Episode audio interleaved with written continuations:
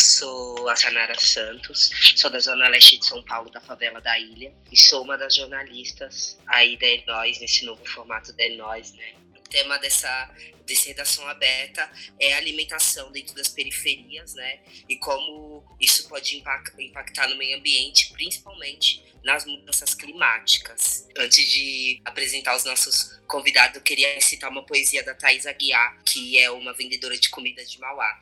Eu vendo comida e sempre falo: comida gera comunhão, alquimia.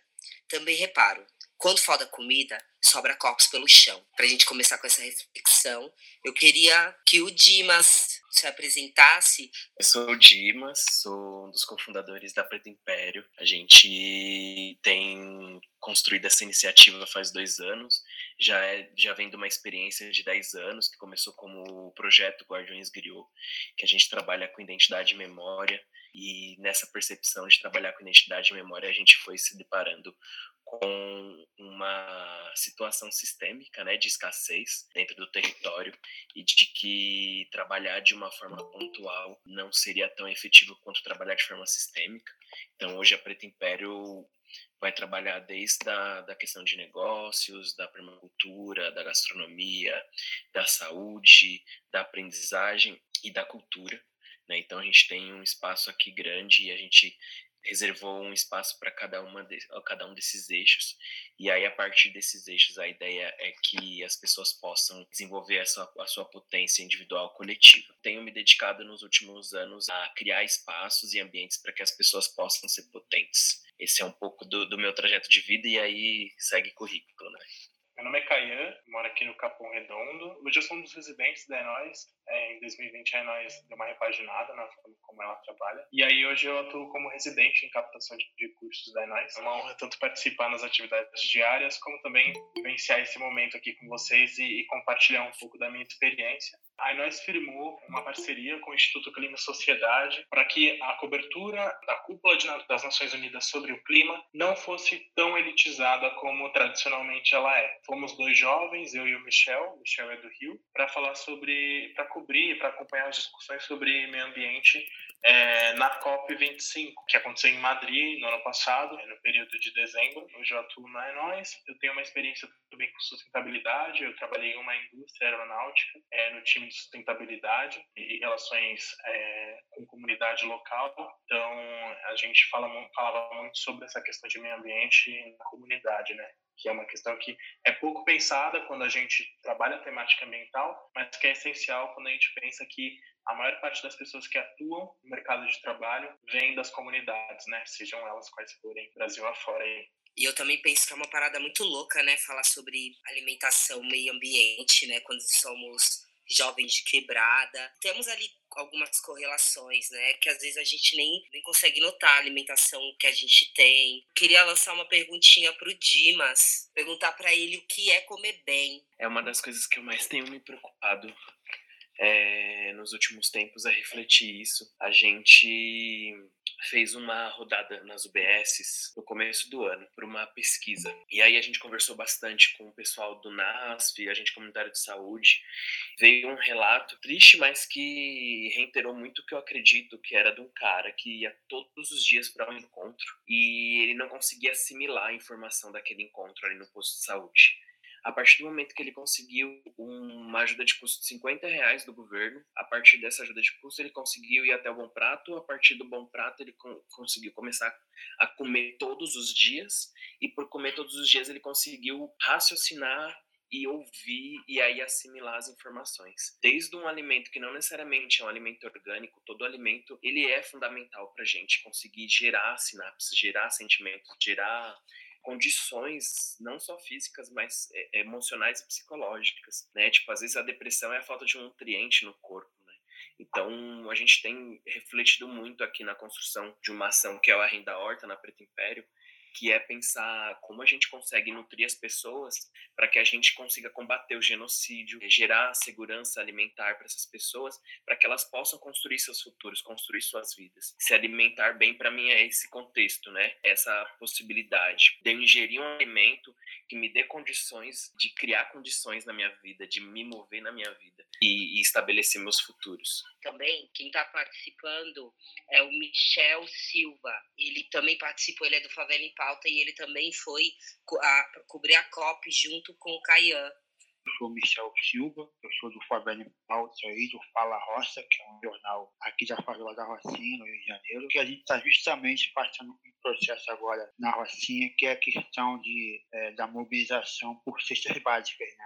Eu estava ouvindo você falar agora do Dimas falando, e eu caí numa, numa reflexão muito louca que é, é, não, não é só o ato de uma cesta básica, mas o que é que vem nessa cesta básica. Se é um açúcar refinado, se é um açúcar é, um pouco melhor, né? qual a qualidade do arroz que nós estamos doando para essas pessoas, enfim eu estou tentando pensar muito na questão da qualidade da comida dessa cesta básica, porque é, a gente está atuando nessas mobilizações de doação de cestas básicas, mas também a gente está esquecendo é, da qualidade dos alimentos. Né? Inclusive, tem cestas básicas, há muitos relatos de pessoas que estão recebendo cestas básicas e alguns alimentos são vindo estragados ou com, com um sabor diferente, mesmo com a validade em dia. Estou pensando nessa questão. Eu acho que falando sobre isso, né, o que é esse alimento que está sendo colocado na mesa, eu fico pensando muito no, em outros recursos também de alimentação que a quebrada sempre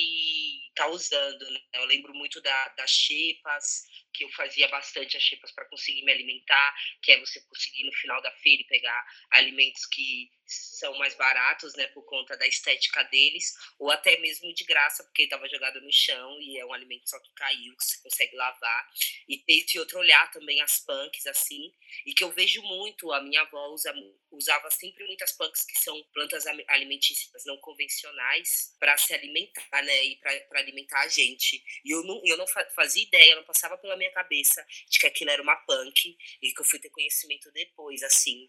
Aí eu vou lançar aqui uma pergunta para vocês, que como é possível recobrar essas táticas de sobrevivência que a quebrada tem, voltando para os alimentos mais baratos, para as punks, como a gente consegue recobrar essa consciência e, e trazer um cuidado também com o meio ambiente e um olhar para o clima? a gente precisa pensar muito a relação que a gente tem com o consumo, né? Uma das coisas que a gente tem no Brasil que é um problema que algumas redes de, de, hipermercados agora estão fazendo, como que a estética dos alimentos não, não nos agrada e por isso esses alimentos a gente julga como não dignos para o consumo, né? Então você tem, sei lá, uma cenoura que não tem uma aparência tão legal, uma cenoura torta ou que está quebrada e que tradicionalmente a gente descarta esse alimento julgando que pela aparência ele não é saudável, ele não, não, não pode ser consumido. E como que isso afeta, né? Um pouco disso do que do que você trouxe, Sanara, nas relações alimentares dentro da quebrada. No Brasil, recentemente, a gente correu o risco de voltar para o mapa da fome, pela insegurança alimentar que a gente está vivendo é, nesse período que vem mais ou menos desde 2017, 2016, 2017, nesse período de crise E essas iniciativas do mercado, elas são essenciais quando a gente pensa em alimentação é, garantida para todos, né?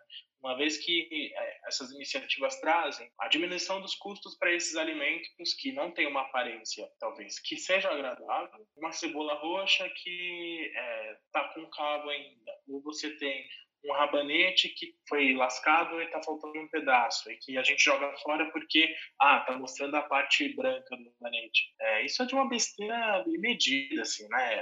Tá apto para o consumo, dá para se aproveitar de outras formas, dá para lavar. E a, e a quebrada, ela tem um, uma relação, eu acho que um pouco diferente com esse tipo de alimento, porque a gente tem a cultura do sacolão. Então você vai no sacolão e você consome o que está ali, mano, sabe? Você não é um hipermercado que ah, não tem o extra aqui do aqui da João Dias, então eu posso ir no extra da Giovanni que eu vou achar a mesma coisa. As quebradas nessa, né, nesse microcosmo do sacolão, a gente consegue ter mais opções. E ao mesmo tempo a gente consegue também valorizar aquilo que a gente produz, né? Que é uma coisa que é, a gente não enxerga às vezes internamente, mas que nos supermercados da Espanha, por exemplo, cara, eu vi muito isso assim. Tem um selo é, produto brasileiro. Ter o selo de que esse produto é brasileiro é um puta diferencial no mercado espanhol. Assim, né? Imagino que na Europa inteira seja assim. Então você tem produtos que têm selo brasileiro e que e esses produtos você consegue perceber na gôndola que eles desaparecem em menor volume. Então você tem menos manga disponível se a manga é brasileira. Você tem menos tomate disponível na gôndola se o tomate é brasileiro. Então a gente tem uma potência de agricultura muito forte que a gente não reconhece aqui e que esse tipo de medida ele, ele fomenta o consumo na periferia e ao mesmo tempo ele diminui o desperdício de alimentos que estão bons para o consumo mesmo não tendo a aparência que a gente julga que eles têm que ter. Dima, você tem alguma coisa a falar? É, é, é, bem estimulante é, é, esse rolê. E aí a gente vê a galera, nossa, novas tecnologias, blá blá blá. E aí você chega na casa da sua avó e seu avô, seu avô fala, tá, isso daí eu já fazia assim, assim, assado quando eu tinha tal idade, vai fazendo com que a gente se dê conta mesmo de que a gente precisa retomar alguns hábitos e esses hábitos eles já eram saudáveis e foram substituídos pelo marketing, pela propaganda, né? É, ferramentas utilizadas pelo capital para que as pessoas consumissem produtos processados, fabricados e que tivessem menos custos para quem quisesse ganhar mais dinheiro, né? Então vende-se mais, ganha-se mais e nutre-se menos. O que eu tenho pensado, a gente tem conversado sobre isso, é usar a própria propaganda e marketing mesmo, criar estratégias de sedução, a gente brinca, né? Para que as pessoas retomem esses processos. Então, como que a gente chega na feira e, com, e começa a encantar as pessoas ou, ou fazer uma brincadeira ali para fazer essa xepa? Como é que, que essa xepa ela não se torna para a gente um processo de vergonha, né? De que eu preciso. E sim um processo. É, eu, eu, preciso, é fato, todos precisamos. Mas é que é um processo. Tá aí essa comida, é comida, caramba. Por que, que eu vou desperdiçar? É né? um processo consciente de, de, e sustentável, né? Comecei essa conversa há duas semanas com uma amiga. Então, tanto a gente começa a pensar nisso, de ir para feira mesmo e pegar essa xepa, tanto transformar em biocombustível, quanto fazer esse alimento durar mais com uma desidratação ou com uma compota. A gente tem desejado fazer essas oficinas aqui de permacultura na Preto Império, das punks principalmente.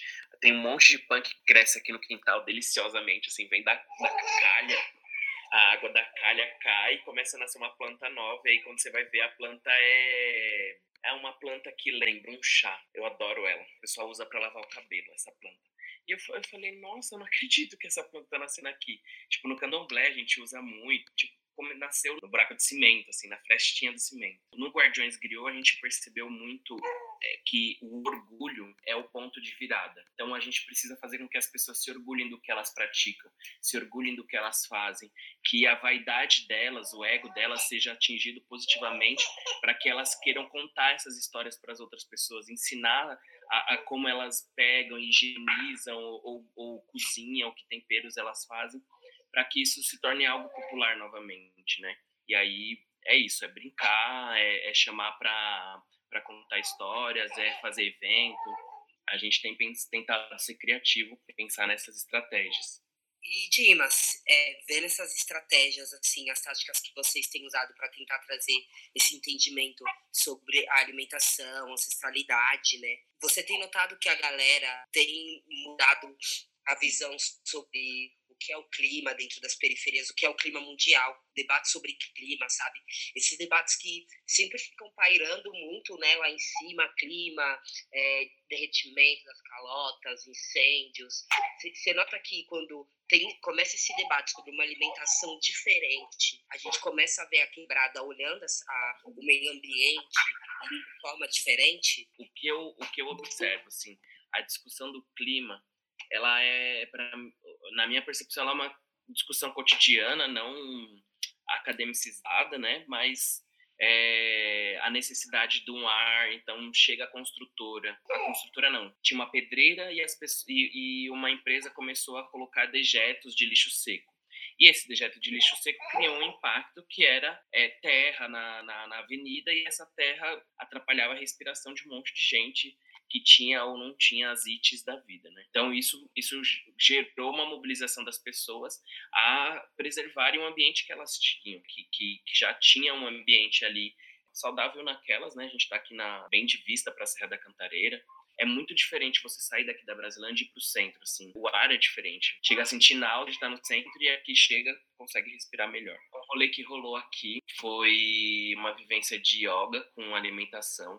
E, e também a última vivência, bem, bem pré-Covid, na verdade eu vou falar dessa, que foi a de ervas medicinais. Aí a gente começa a perceber as pessoas realmente querendo ter trocar mudas, plantar em casa, a demanda por terra, né, por terra eu digo chão mesmo, que, que concretou, e aí plantando o quê? Na semana passada agora uma moça me ligou e falou, meu, o terreno dos meus pais está aqui, a gente não sabe o que fazer, a gente queria ver com vocês da gente plantar e ter fruta e ter raízes e ter as coisas disponíveis.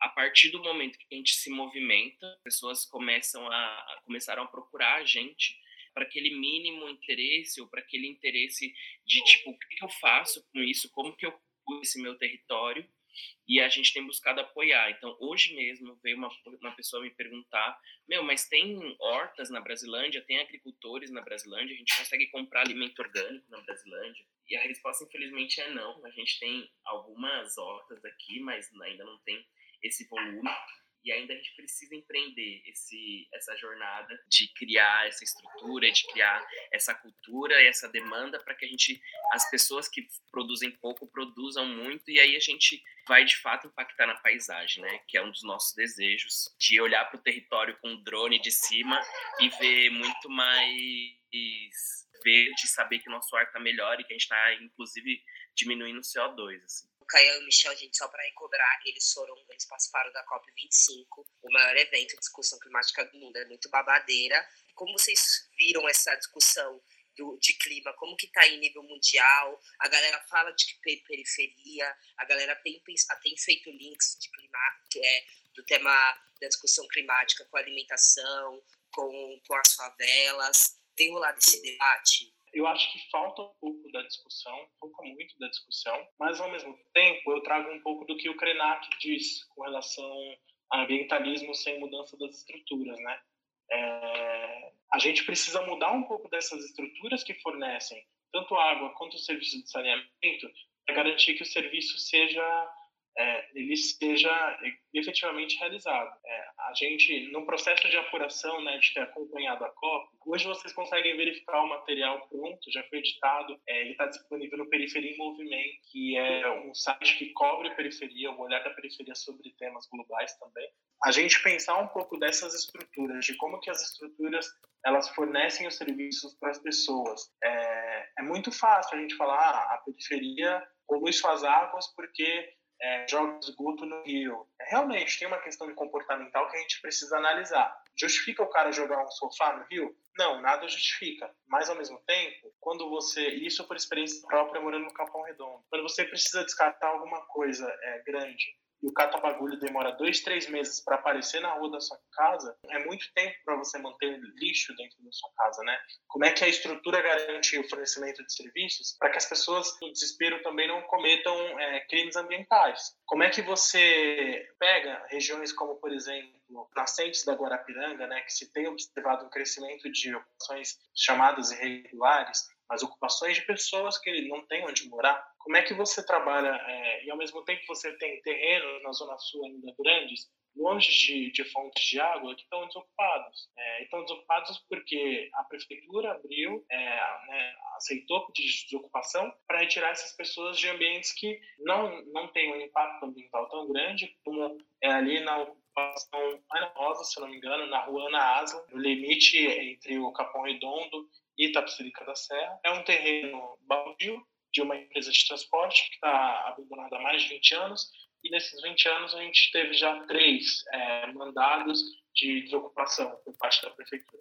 Então, acho que é muito difícil, né, você falar sobre trabalhar o tema da, da mudança ambiental, trabalhar o tema da poluição na, nas quebradas, se as próprias quebradas não dispõem de um serviço de descarte ideal, não dispõem de um serviço de infraestrutura de água e esgoto ideal, as próprias quebradas têm que se virar muitas vezes para ter acesso à eletricidade, não é segredo para ninguém que 2019, né, a COP de 2019, o Brasil passou vergonha.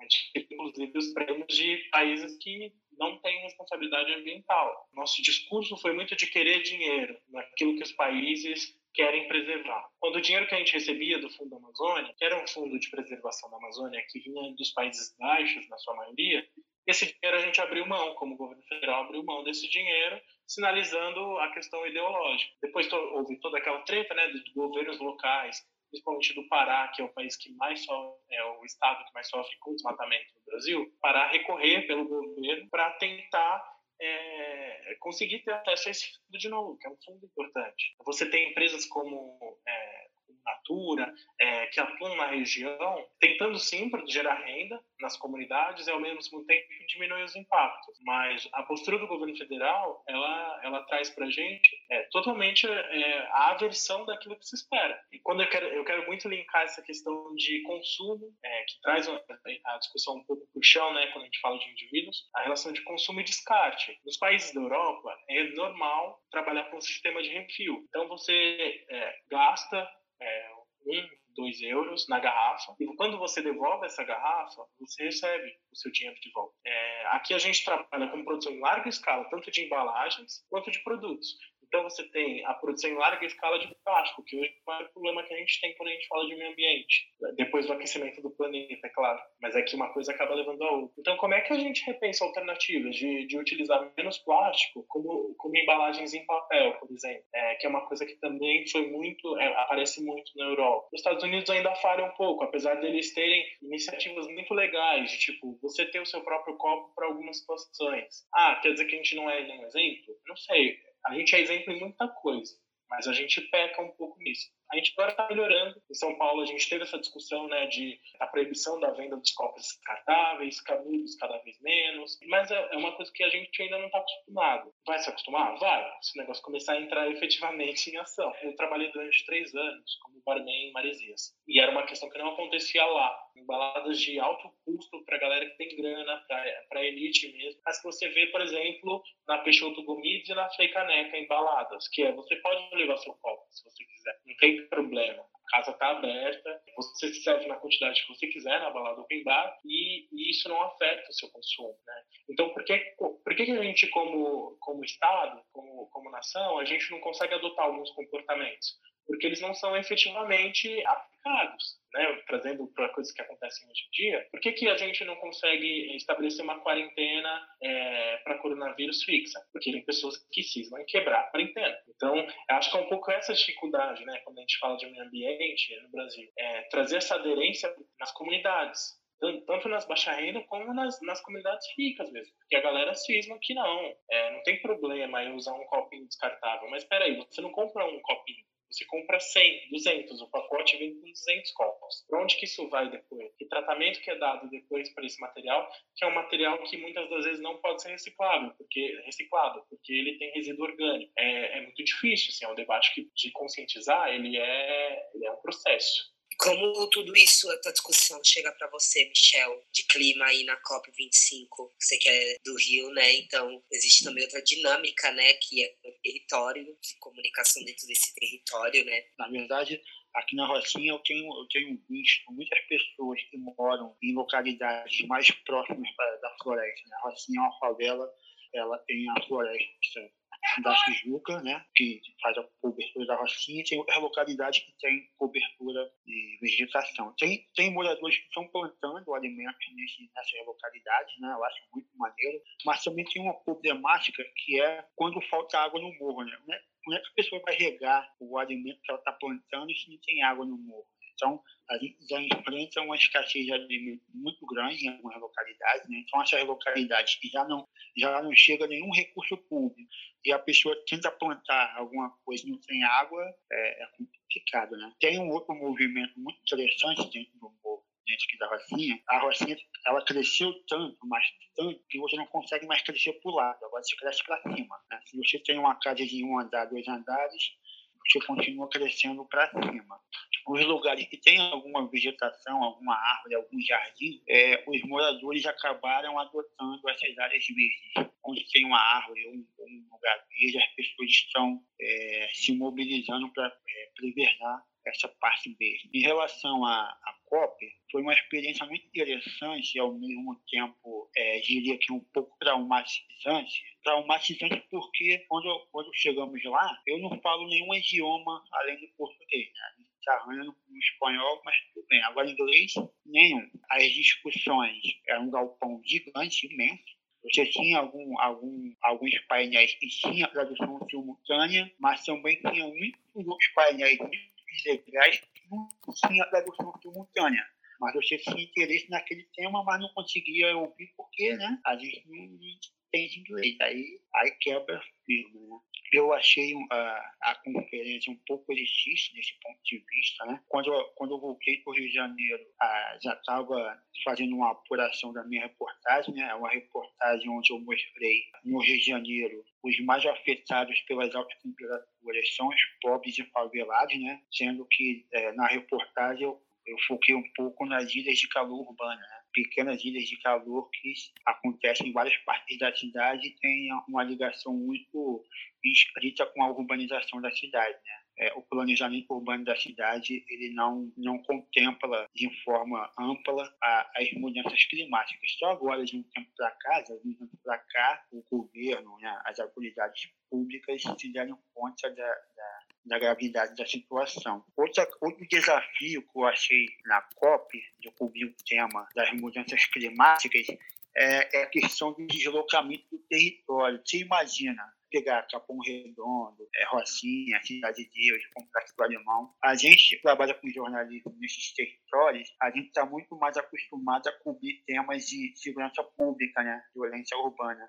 Então, quando você tira da minha zona de conforto, digamos assim, é, para cobrir um tema de mudança climática, eu me senti muito deslocado sabe? Que é tipo, tá, ok, eu tô na Copa, mas eu, tipo, eu não tenho nenhum, nenhum repertório, nenhuma referência dessa discussão, sabe? É uma discussão muito distante da realidade, muito, muito, muito distante.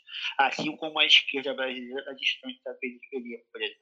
Eu acho que aí está uma missão muito forte para o jornalismo, né, e para nós jornalistas, que periféricos, jornalistas estamos no nosso território, estamos voltados a pensar e falar sobre a periferia, né, que é a gente analisar, trazer esse, esse debate macro que está lá em cima e como que ele se apresenta em pequenas nuances no nosso bairro, como a falta de água. Uhum. Lá na, na Espanha, eu tava, fui na rua, né, saí do, do, do hotel, fui na rua comprar um lanche, eu acho que era no sábado. A, conferência pegando fogo, o Brasil sendo massacrado lá pelos países em algumas reuniões. Pô, achei Ricardo Salles fazendo compra numa lojinha, mano. E nesse mesmo dia, o governo alemão tinha desmentido ele em relação a algum assunto, não lembro agora. E o cara fazendo comprinhas numa, numa, numa loja assim de. Eu falei, cara, bizarro, a gente tá lascado se depender de um governo desse, sabe? A gente saiu de lá bastante desgastado. Eu queria, já que a gente está né, no meio de uma pandemia, é, eu, eu tenho sobrinho em casa, tenho, tenho criança em casa, a gente sempre pensa como cuidar bem né, da nossa família, principalmente em como esse. Então, essa pergunta também é uma dúvida que eu tenho muito grande, que é qual é o maior desafio de pensar alimentação saudável no meio dessa pandemia, olhando o Brasil é um país desigual e que tem gente realmente passando fome. Sempre teve pessoas passando fome, mas agora isso ficou muito mais ressaltado, né? Então, como que a gente pode pensar uma alimentação saudável no meio dessa pandemia que ressalta a desigualdade?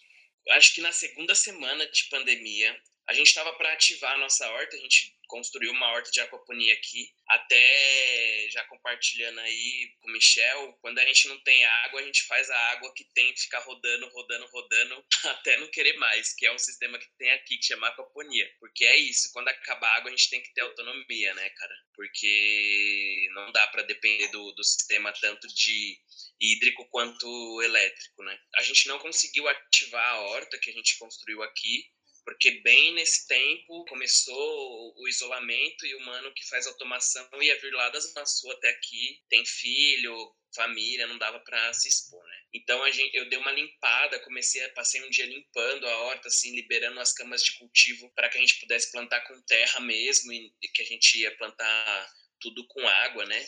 E adubação ali. E na mesma hora a gente recebeu a ligação de uma galera que faz faz venda de orgânicos E aí, a partir disso, o cara falou: Meu, mas nossa, a gente conversou tão rápido, já tá decidido. Eu falei: É, cara, porque eu já tava limpando meu terreno para plantar. Porque é extremamente necessário a gente conseguir oferecer alimento vivo, né? Alimento orgânico, principalmente sem agrotóxicos, porque isso, isso fortalece a imunidade, isso pessoas, sei lá, famílias que, que possam estar em situação de, de contágio. Tem uma família que a gente começou a entregar que tem três pessoas que estão com Covid. A gente sabe que é, a alimentação dela é, sendo fortificada, a imunidade dela vai ser fortificada, ela vai conseguir combater essa, essa situação, né? As cestas básicas, é, elas são necessárias, que bom que tem um monte de gente entregando, mas não necessariamente, infelizmente, não necessariamente a cesta básica ela vai fortalecer e garantir a imunidade pra, da pessoa para que, às vezes, o próprio organismo dela combata a doença, já que a gente não tem ainda uma cura, né? Uma coisa que eu tenho observado bastante é o fortalecimento das quebradas em se autoajudar, sabe? Então, por exemplo, a, Va a Valéria entrou, a Valéria foi uma das fontes que eu utilizei é, na minha cobertura, na minha cobertura é, para o Periferia em Movimento. Ela é da Cooperapas, uma cooperativa de orgânicos de parelheiros, né? Que distribui para São Paulo capital como um todo. E eu acho que isso que a Cooperapas, esse comportamento da Cooperapas de fornecimento para as comunidades, é uma coisa que eu tenho enxergado crescer na, nas quebradas agora, é, nesse momento de Covid. Então, aqui perto de onde eu moro mesmo, por exemplo, o cara abriu um Instagram chama Lojinha do Danone. E que o cara vende de tudo, assim, você vê desde mistura até Danone, nome diz, só que por um preço que o mercado não pratica. Então, você vê bandeja de Danone a, a, a 1,50.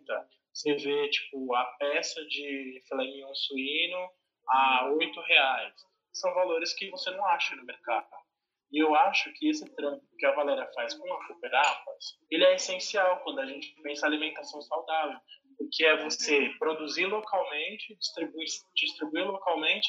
Eu, eu vejo que é algo que tem crescido nesse, nesse tempo de Covid porque é uma, é uma ferramenta que a quebrada encontrou para diminuir o deslocamento, né? Então a galera não tem que ir para o atacadão para comprar a mistura do mês. Se você tem a lojinha do Danone na porta da sua casa que está vendendo até mais barato. Se você tem o tio do ovo que passa no carro, vendendo ovo na porta da sua casa. É, e que também diminui essa, as aglomerações, né? Que é a grande treta do momento quando a gente fala das quebradas. Assim, como é que você, você, sua casa tem um quarto cozinha? mas você tem seis pessoas morando juntos. Como é que você não faz aglomerações em uma casa, em uma, uma estrutura como essa, né? Então, eu acho que, que esse, é, esse é o método que a quebrada está encontrando, assim, de se auto-fortalecer. Com lojinhas do Anone, com, com, é, com, com cooperapas, com distribuição local, de produção local.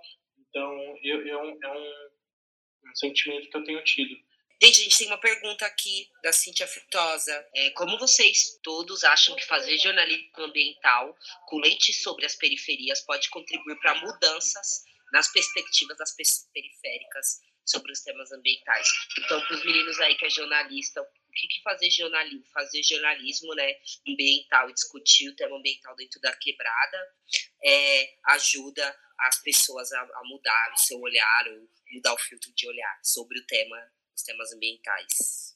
Eu acho que aí tem duas coisas, e aí eu queria até citar uma outra ocasião que o Instituto Clínico Sociedade participou também, que foi bem legal para repertório textual, que foi a Conferência Brasileira do Clima, né, que foi a conferência que aconteceu em Recife, em novembro, é, em pessoas do Brasil inteiro, a, conferência aconteceu em, é, em, Pernambuco, então a, o protagonismo era do, dos pernambucanos, né, de, de pessoas nordestinas, e isso acho que tornou muito mais rica a discussão. Mas eu acho que, primeiro, trazer a sociedade civil, aí é trazer, tipo, desde pessoas simples até a academia para esse tipo de discussão.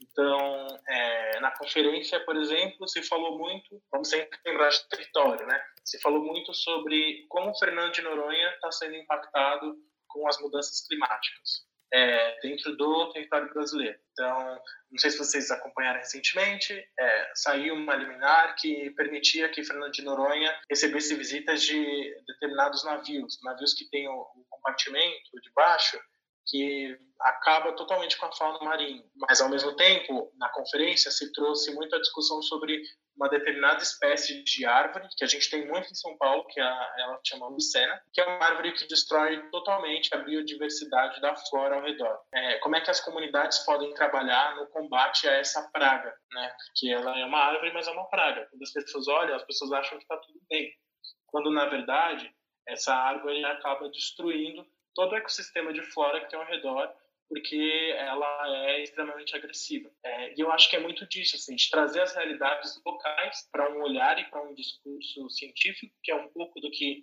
Michel trouxe na última fala dele, e que é muito da nossa função, eu imagino assim, de traduzir, né?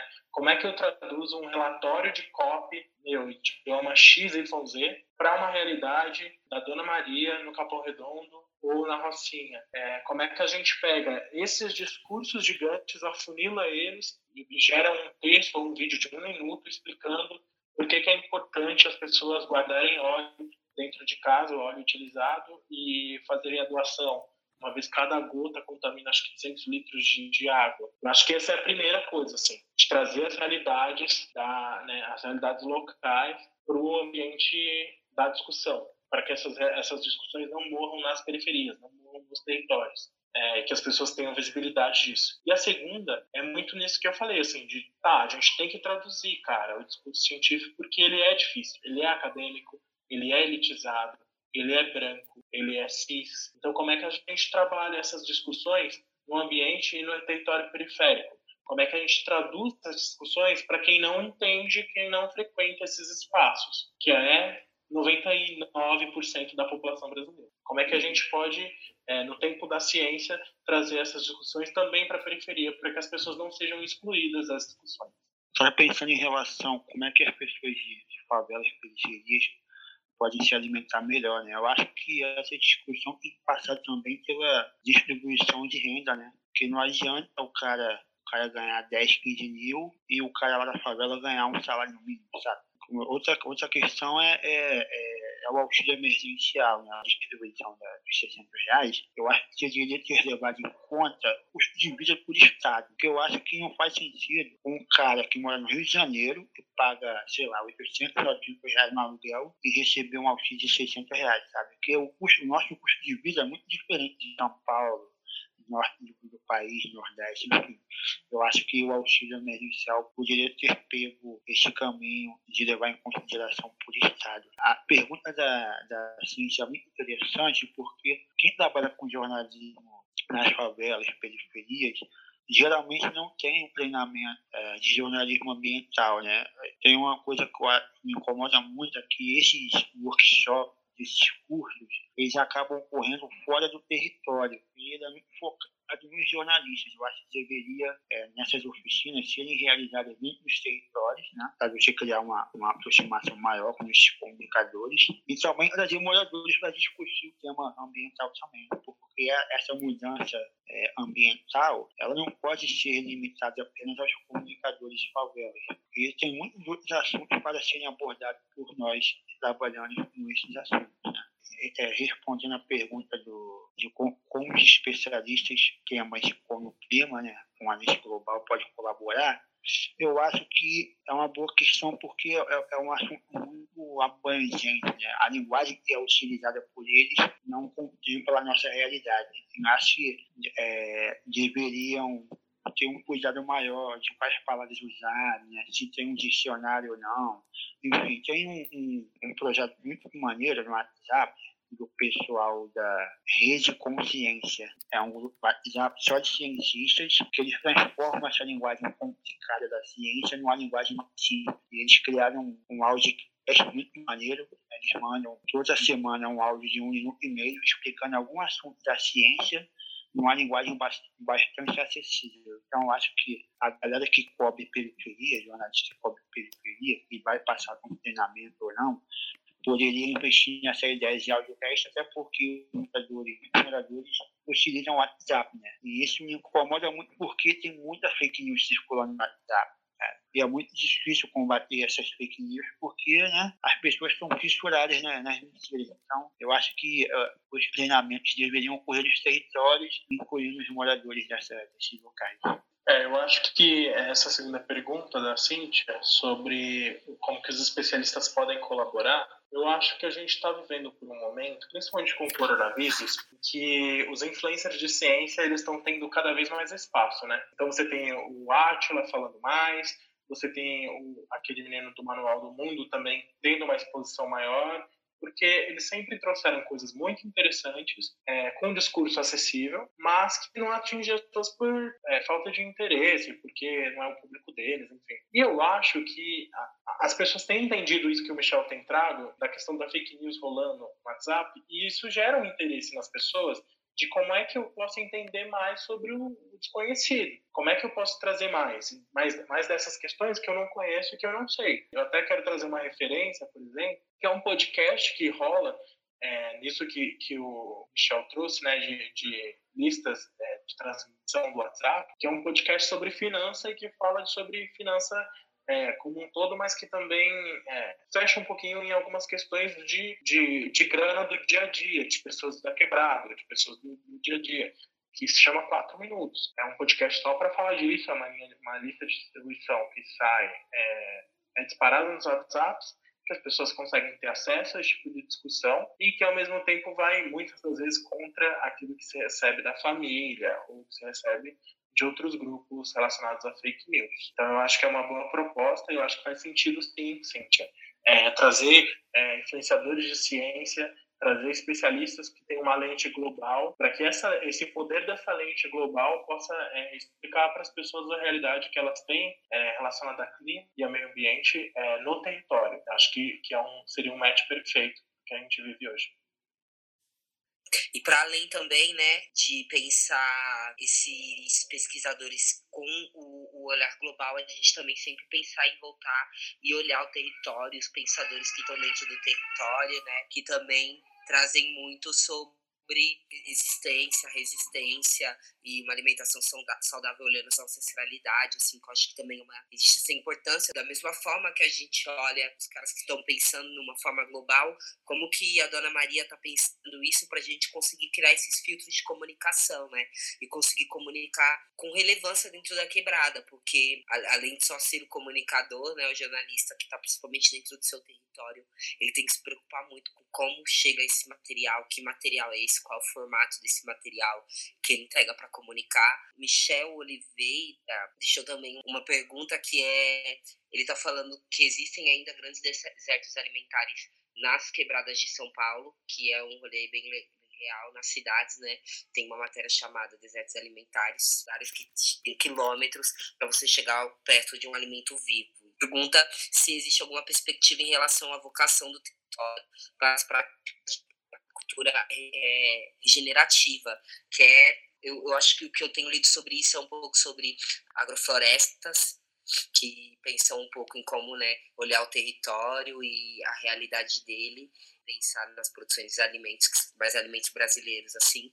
Mas eu acho que o Dimas consegue falar isso maravilhosamente bem. Se existem perspectivas para criar essas práticas de agricultura regenerativa dentro das quebradas partir de dizer que agora já, agora já é tipo dizer que, obviamente, meu caro, de norte a sul, pelo menos aqui em São Paulo, é, a gente vai ter prato verde sustentável na, no extremo norte, a gente vai ter pessoal da Casa Ecoativa no sul, a gente tem aqui tanto Sambaqui, coletivo Samba do Bol, tem pessoal do Espaço Cultural Jardim Damasceno, na Brasilândia mesmo, que para mim a Brasilândia, nesse sentido de coletivos que estão se voltando a pensar práticas regenerativas do ser, do solo, né, uma vida mais integrada ao ambiente que a gente se encontra, eu acho que a Brasilândia ela ela tá mais recente do que a Zona Sul, por exemplo, mas da cidade como um todo a gente vê cada vez mais ebulindo grupos e coletivos, né, tanto de permacultura, a gente tem agora tem a rede Permaperifa, né, que atua na cidade inteira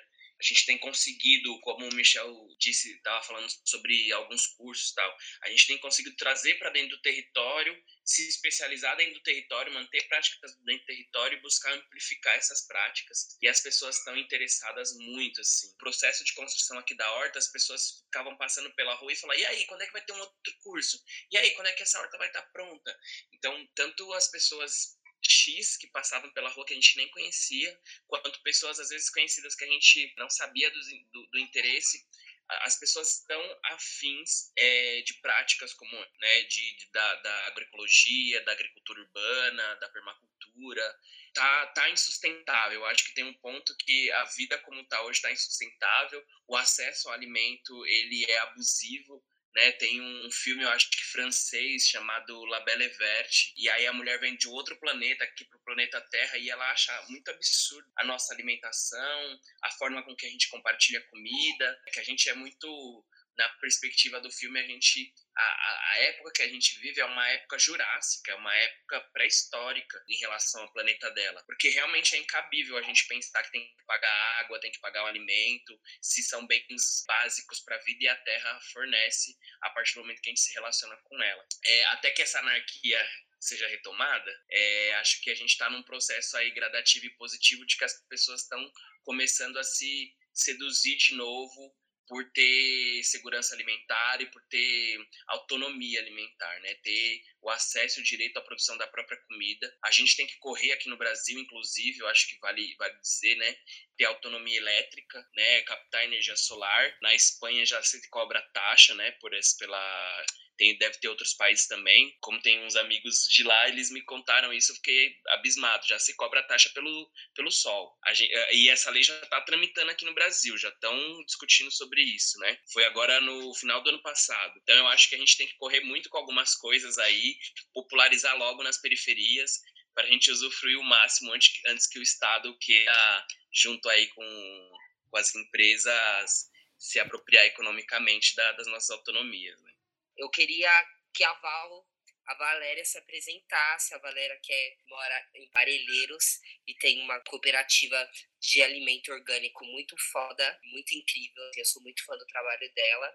Eu sou a Valéria, eu sou agricultora, moro aqui na região de Parelheiros há 13 anos e aqui eu me encontrei. Eu conheci a agricultura e descobri aos 40 anos de idade que eu queria ser na vida. É, então é o que me dá prazer cuidar aqui dos meus bichos, cuidar da roça, cuidar da casa, ver o tanto que a, a natureza nos dá de alimento, né? Às vezes as pessoas ficam tanto preocupadas de ir para o mercado, de ir para o mercado, ou então que querem plantar alface é, o pessoal da permacultura aí vai entender o que eu estou falando, da agrofloresta vai entender o que eu estou falando. Às vezes você quer tanto que a terra te dê alguma coisa, mas você não dá nada para ela. Então você, é, eu, eu, brinco que você quer escravizar a terra. Teve um, um, um, ano aqui, acho que foi o ano passado, que choveu muito, muito no mês de janeiro, e foi lindo eu entrar na minha horta e falar assim: o que, que você tem para me dar hoje? Porque eu não forcei ela a produzir o que ela não queria produzir.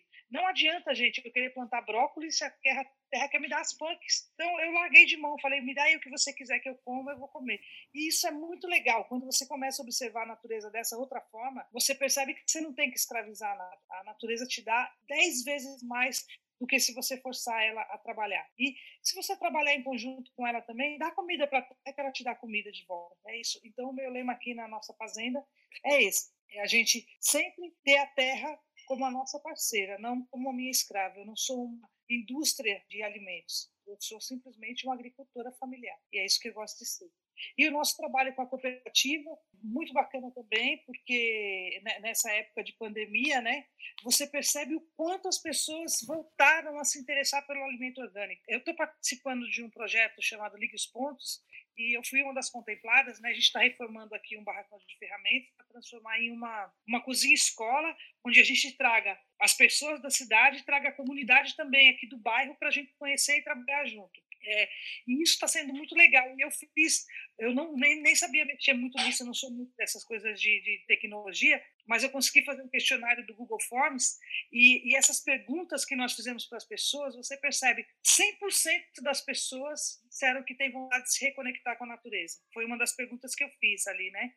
100% das pessoas querem se reconectar com a natureza. É mais de 80% preferem o turismo ecológico. Então é, é uma coisa, é mais de 70% tem vontade de consumir alimento orgânico. Então você, você percebe isso, né? Como é um crescente. E quando a gente percebe que você se alimentando melhor, você não precisa tanto de ir no você vai muito mais à feira. Então é, isso é uma, é uma coisa que me deixa muito feliz. O dia que uma criança falar para o pai e para a mãe que ele prefere um refrigerante, é, vai, meu dia, a minha vida vai ter valido a pena essa passagem aqui no plano terreno. A gente está falando sobre mudanças climáticas, né, e alimentação.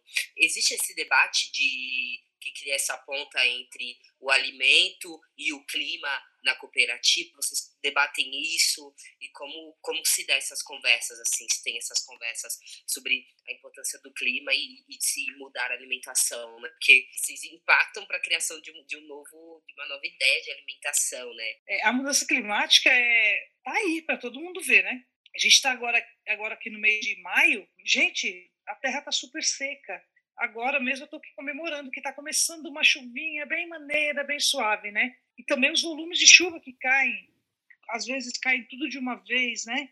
E isso é discutido, todo mundo discute isso.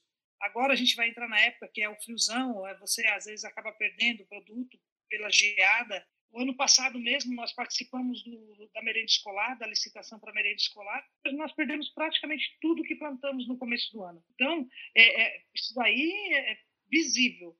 E uma coisa que mais também é mais difícil para a gente, eu acho que do país inteiro, são os loteamentos clandestinos, é o pessoal que acaba com a natureza, é o pessoal que desmata, é o pessoal que joga esgoto dentro da, da, dos rios, dos lagos, né, das nascentes, que, que destrói. Então, é, isso me deixa muito, muito agoniada, mas eu, eu cheguei a uma, uma solução hoje mesmo passando na rua e vendo as pessoas desmatando, construindo em áreas irregulares, e o poder público não faz nada. Eu falei, eu não posso morrer por isso, então a gente tem que pedir que isso daí seja esclarecido, né? que, que entre alguém que realmente tenha vontade de, de fazer alguma coisa. Mas é, essas mudanças que a gente percebe são crescentes, são crescentes. E essa discussão está dentro da cooperativa, sim. Leonildes Nazar fez duas perguntas, né? E eu acho que uma pergunta era mais direcionada ao Michel, mas o Michel não tá. Ele saiu da nossa conversa.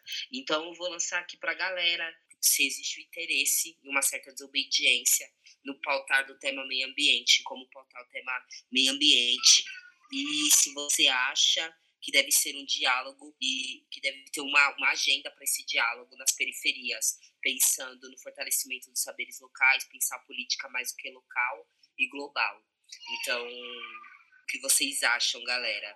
Eu acho que é importantíssimo a gente pautar os conhecimentos locais, porque a partir dos conhecimentos locais a gente consegue destrinchar isso e levar para o global, né? É, então, quando a minha, quando eu entendi a importância, eu quero uma punk, eu consegui entender um pouco mais o que que é o meio ambiente do Brasil, que é, assim, o que é estabilidade do Brasil, quais são os problemas climáticos, os problemas ambientais que a gente tem, olhando plantas que são não convencionais. Assim, eu morei um tempo em um coletivo é, que tinha uma horta assim, e, e ter esse olhar diferente para comer, para minha alimentação, me fez começar a enxergar mais de forma global o que é sustentabilidade, o que é meio ambiente, que essa terra ela não é minha, é dos meus próximos, e quando os meus próximos chegarem nessa terra, não vai ser mais deles, será os nossos próximos, que a gente sempre tem que cuidar dessa terra para o próximo, né, para quem está vindo, a gente sempre tem que olhar a terra como algo que tem que durar mais do que a gente mesmo, né, principalmente o meio ambiente. Eu acho que, que começar a pautar um pouco mais, a gente fortalecer o nosso olhar ancestral, ajuda a gente sim a, trazer um debate, ajuda a gente a puxar para o debate global, levar as pessoas para o debate global, né? que eu acho que é um lugar em que as pessoas sempre acham que todo mundo deve estar, né? Que é nesse debate global, assim. Mas é importante a gente primeiro olhar para os debates locais e como os territórios estão conversando sobre isso e trazer e criar táticas, assim, né? Que às vezes são táticas de cada território para a gente conseguir levar temas como meio ambiente, mudanças climáticas de uma forma mais global, assim, na quebrada.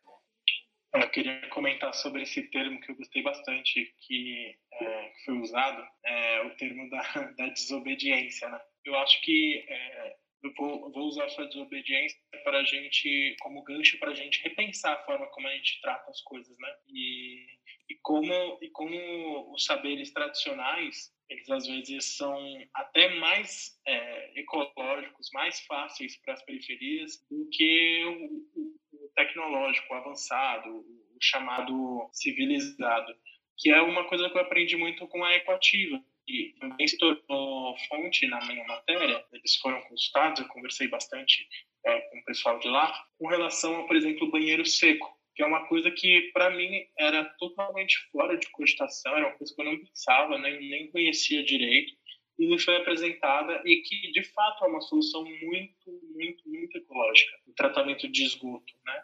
É, a gente trabalhar com materiais é, que, que facilitam a decomposição de dejetos é, colabora aí muito para a gente ter um menor desperdício de água, para a gente ocasionar cada vez menos a poluição dos afluentes que estão na nossa região. É uma pessoa que eu conversei durante o processo de apuração é o Pedro Roberto Jacobi da USP e ele fala muito isso, assim, como São Paulo, esse processo né, de, de crescimento desenfreado da cidade foi um processo também de destruição e de poluição dos nossos mananciais. Ele comenta muito que a gente depende de Minas hoje para ter acesso à água, que os nossos mananciais a gente já destruiu. Enfim, existe sim a possibilidade né, de da gente recuperar ele, da gente tratar esses, essas, essas, esses mananciais, essas fontes de água, mas é muito difícil de você fazer esse tratamento com a cidade ali diariamente, depositando é, esgoto de forma, de forma correta, de você ter pessoas ocupando regiões que são essenciais para a cidade, quando o assunto é abastecimento de água. Então, eu acho que é necessária essa desobediência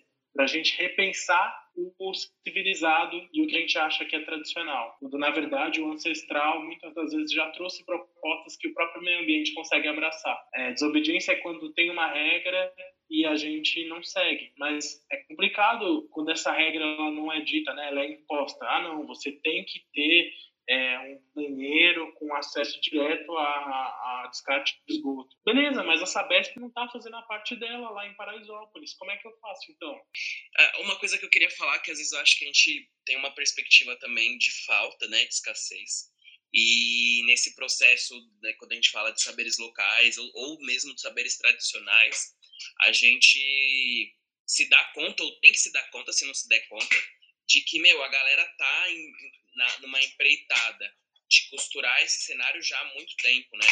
Não, não só a gente tem que trazer novas coisas para a periferia, mas essas coisas já estão na periferia. Acontece que às vezes a gente não consegue costurar ou encontrar elas, né? Para lidar com elas. E, e para aprender, principalmente, com elas. É, há muito tempo eu tenho, eu tenho tentado sentar muito com os mais velhos, com as ONGs mais velhas, principalmente. Eu vejo tem uma ONG aqui que eu admiro muito, que eles conseguem ter uma relação é, permanente dos jovens do processo formativo, que é, meu, um monte de processo formativo, o jovem entra 15 e fica 5, e eles vão 15 do começo ao fim. Então, eles têm um trabalho com a família, com o território, que, que para mim é, é, é, é, um puta aprendizado, assim, de formação de vínculo, de construção de perspectiva. Então, isso tudo, isso tudo para mim, eu tô, eu tô, contando essa história, mas isso tudo para mim vai ter a ver também com a, com a questão de como essa, é, é essas famílias vivem no território, preservam o território, é, restituem o território. Gostei muito da fala da, da Val, quando ela fala da gente perguntar para a Terra o que a Terra quer dar para a gente, né? a gente ainda é uma sociedade muito pautada de forma eurocêntrica, inclusive como o, Le, o Leonildes trouxe na, na pergunta dele. E, e, então a gente tem esse processo de escravização dos seres, né? Sejam dos seres humanos ou, ou, ou, ou da terra, seja dos animais. Conseguir construir essas relações permanentes, eu, acho, eu tenho buscado enxergar quem é que está fazendo isso, sabe? Para aprender mesmo, porque quando a gente se debruça em, metodologias colaborativas, por exemplo, metodologias de facilitação, a gente vê a galera indo para Totnes, indo para Finhor, indo para né, os vários lugares na Europa que eu nem sei falar os nomes direito, e criando metodologias para processos humanos. E aí eu tenho buscado enxergar as metodologias que a periferia é, naturalmente tem produzido para os processos humanos, né? Para que é, essas agendas elas possam permanecer acontecendo no território, né? E elas não sejam sobrepostas e anuladas por uma vaidade, né? A gente precisa conseguir se contrapor a, a, a, a Sabesp, a Eletropaulo, que agora mudou, a Enel. Meu, a galera tá fazendo muita coisa, mas tá o Estado ele não, não oferece todas as coisas, né? Mas eu acredito, como eu disse na brincadeira da anarquia, que a gente precisa construir esses sistemas de autonomia, né? Elétrica, alimentício, hídrico. Vamos purificar a água da chuva, vamos purificar né, a nossa própria água e fazer essa água rodar mais vezes dentro da nossa casa, para que a gente não fique nessa noia, né? De, de ficar à mercê. Queria agradecer a presença dos nossos expositores, do Caian, do Michel, do Dimas e da Valéria. Pessoas incríveis, como vocês poderam ver, que arrasam nas falas, são maravilhosas. Vamos que vamos, gente. Tchau, tchau.